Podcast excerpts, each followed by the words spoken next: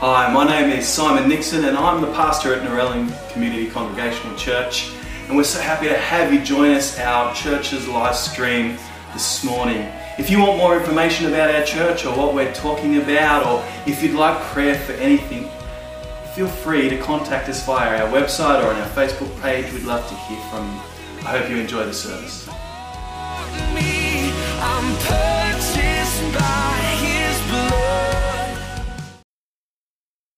Well, hi guys, and welcome to church for this morning. So glad you could be with us. Uh, for our talk today, I'm just going to continue in our series through the eyes of, and today we're moving through to Matthew chapter 11, and we're going to take a look at Jesus through the eyes of John the Baptist. So as we begin this morning, I just want to invite you to pray with me. Let's pray. Lord God, we thank you this morning that we, we can gather together um, in our homes and, and with each other wherever we might be.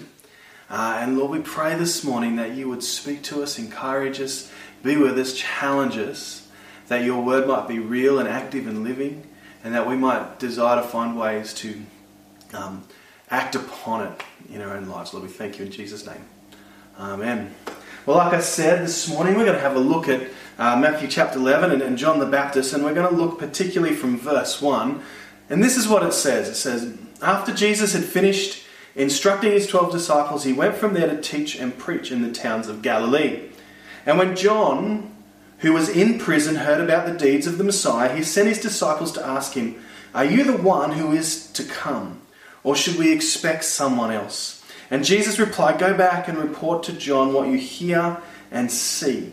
The blind receive sight, and the lame walk, and those who have leprosy are cleansed, and the deaf hear, and the dead are raised, and the good news is proclaimed to the poor. And blessed is anyone who does not stumble on account of me.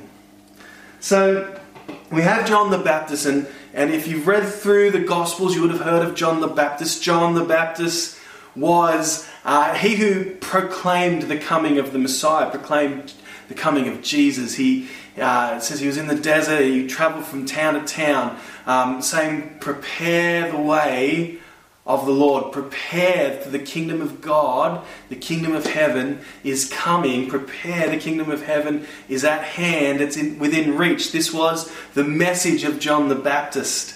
And so John would preach that Jesus, the Messiah, was coming. And then John, who preached that, he was given the incredible privilege of uh, baptizing Jesus as he began his, his ministry.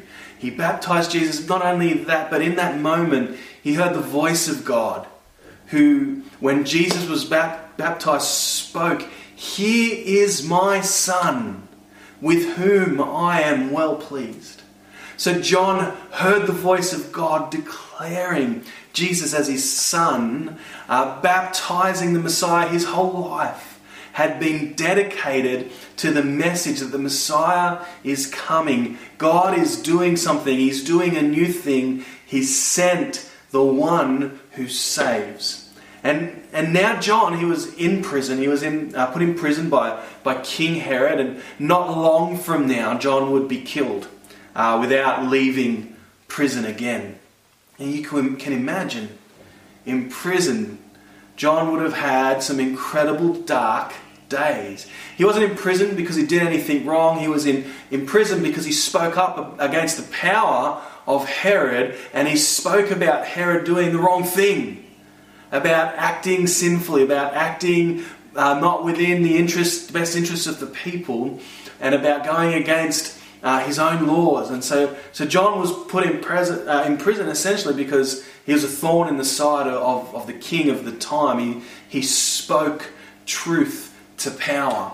And, and that's why he was in prison. And, and in these t- days in prison, John would have been contemplating his life and the message and all that he'd done. And, and, and he has this moment where he asks his disciples to go and talk to Jesus. He'd heard the stories about what Jesus was doing. And he, he says these words that, that we can read from John 11. Um, Go and ask him, Are you the one who is to come? Or should we expect another? Those are huge words from John. like we just discussed, John had been proclaiming this message that the Messiah is coming.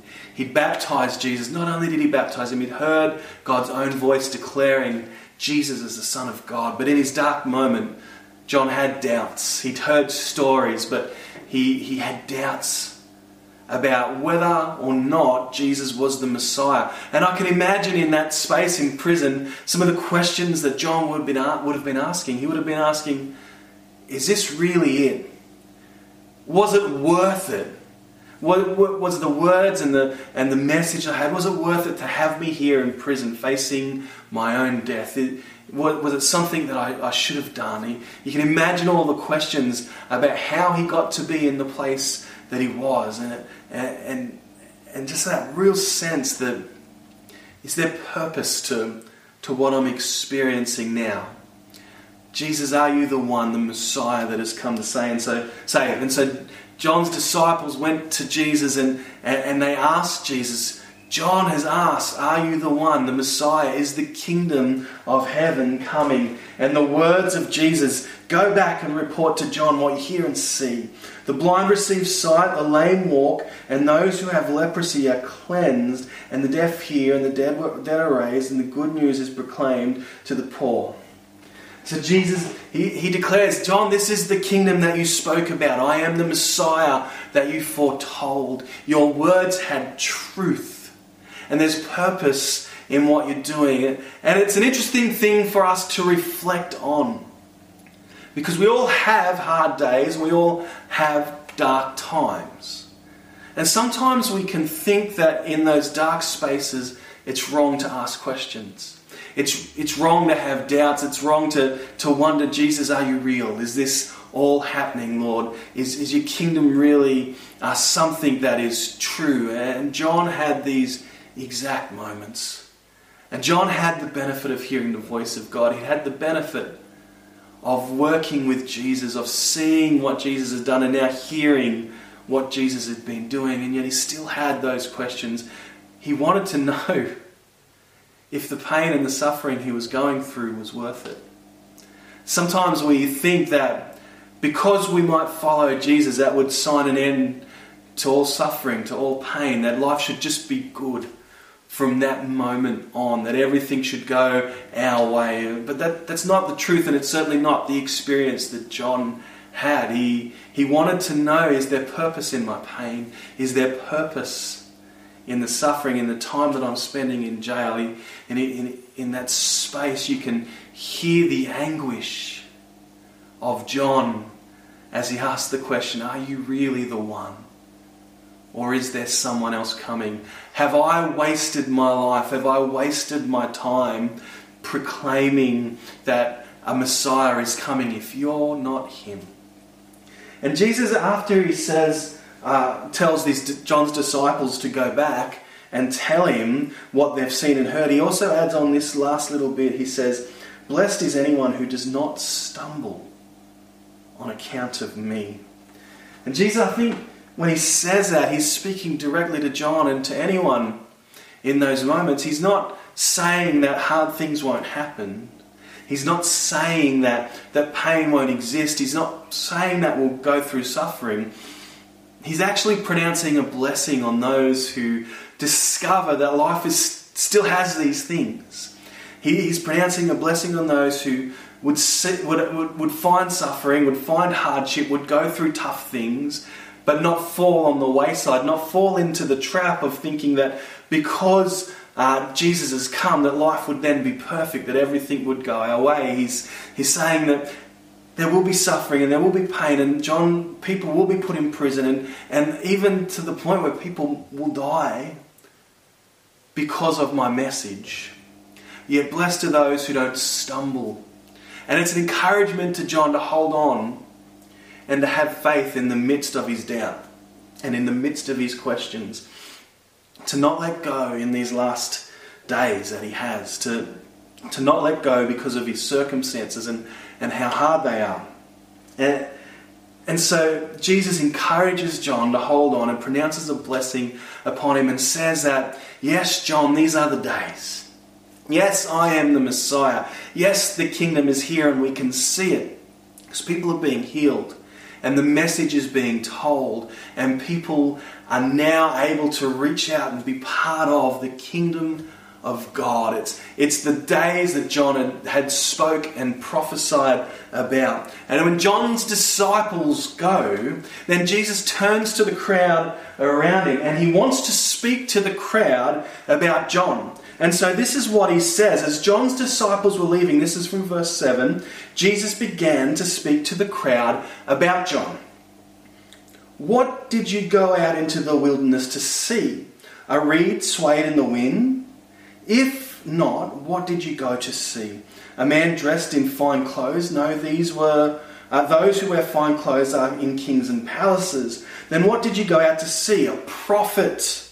Yes, I tell you, and more than a prophet, this is the one with whom it is written. So he's saying that John, when you went out to listen to John and to see uh, the words, you didn't go to see a king who stood in, in power over men. You didn't go out to see a man dressed in fine clothes. You didn't go out to see a reed swayed by the wind, someone that would to and fro. You went and you heard from John, and what you heard from John was a prophet, a man who spoke the words of God and spoke about the coming of the Messiah. And then Jesus goes on This is the one with whom it is written, I will send my messenger ahead of you who will prepare your way before you. That John was the one who prepared the way for Jesus. And then he says this Truly I tell you, among those who have born of women, there has not risen anyone greater than John the Baptist.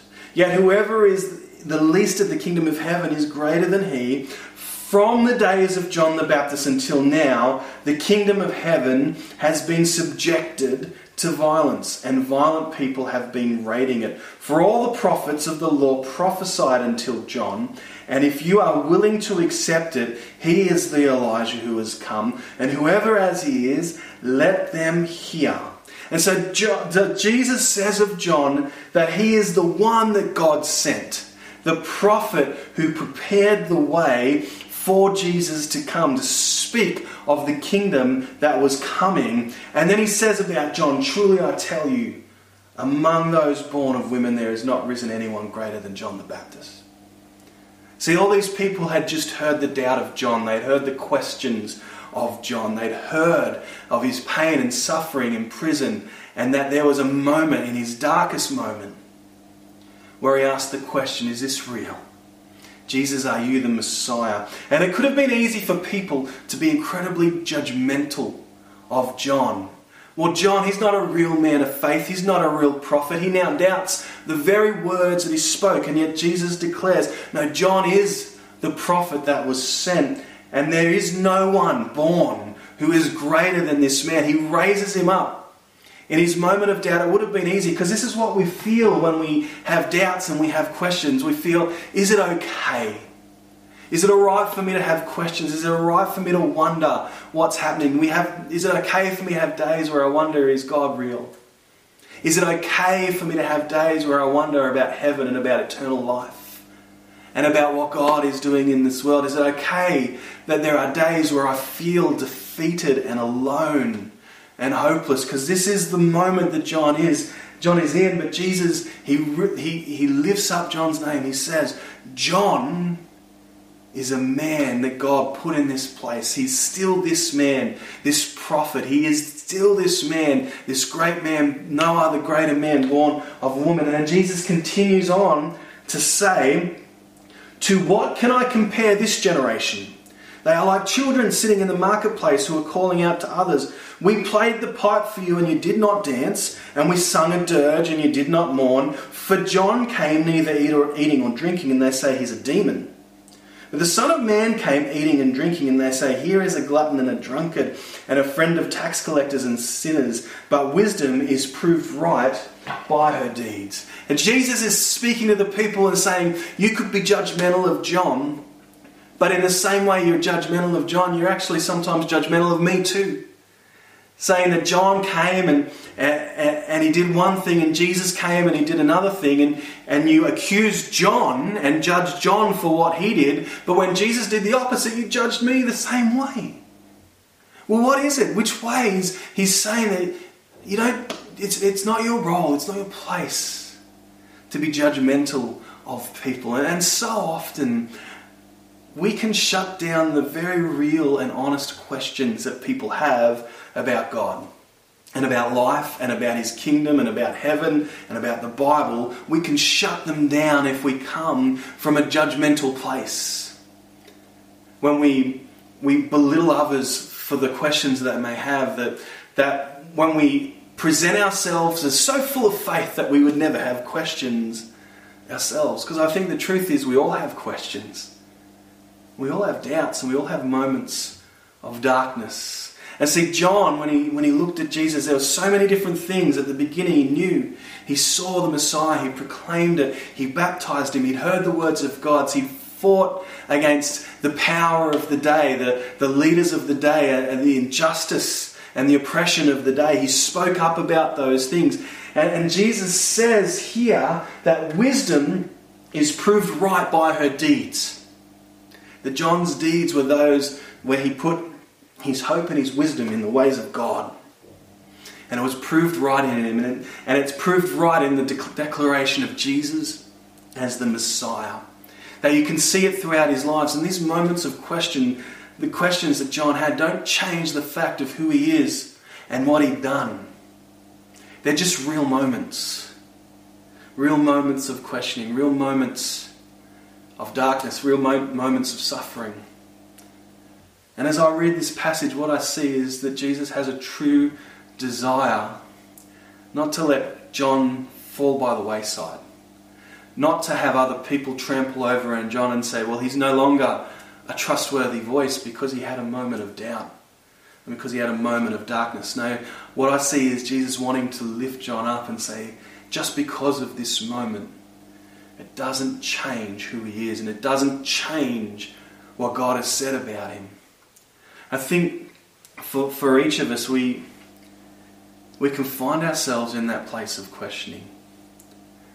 And it can bring about a judgmentalism about ourselves, even. Well, who am I to question? Who am I to ask? Who am I to doubt? So as I read the Bible, I, I find all sorts of people with all sorts of questions and all sorts of doubt. And you know what? God, He's not afraid of our questions and our doubt. As a matter of fact, He wants us to ask questions. He wants us to work through our doubts. He doesn't want us to hide away from them or push them down.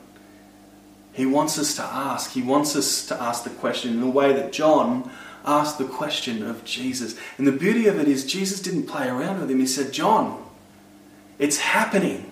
Look, the kingdom is here. See, people are being healed. The blind are seeing. The, the deaf can hear. The lame can walk. And the message of the kingdom of God and the Messiah is here and it's being told, and people are hearing it, and things are changing. See, Jesus didn't belittle him. He didn't say, John, what are you talking about? He just spoke truth to him.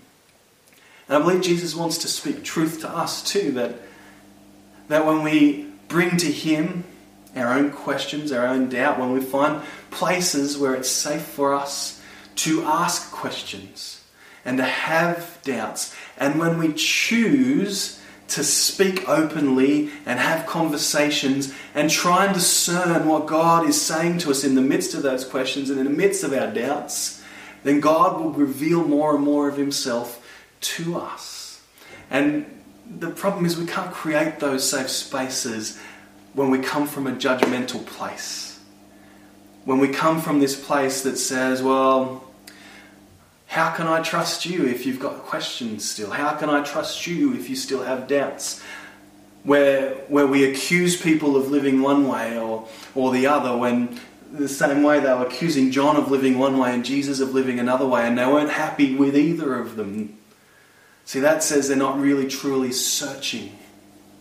But those who will seek, they'll have questions. Those who are searching, they'll have doubts.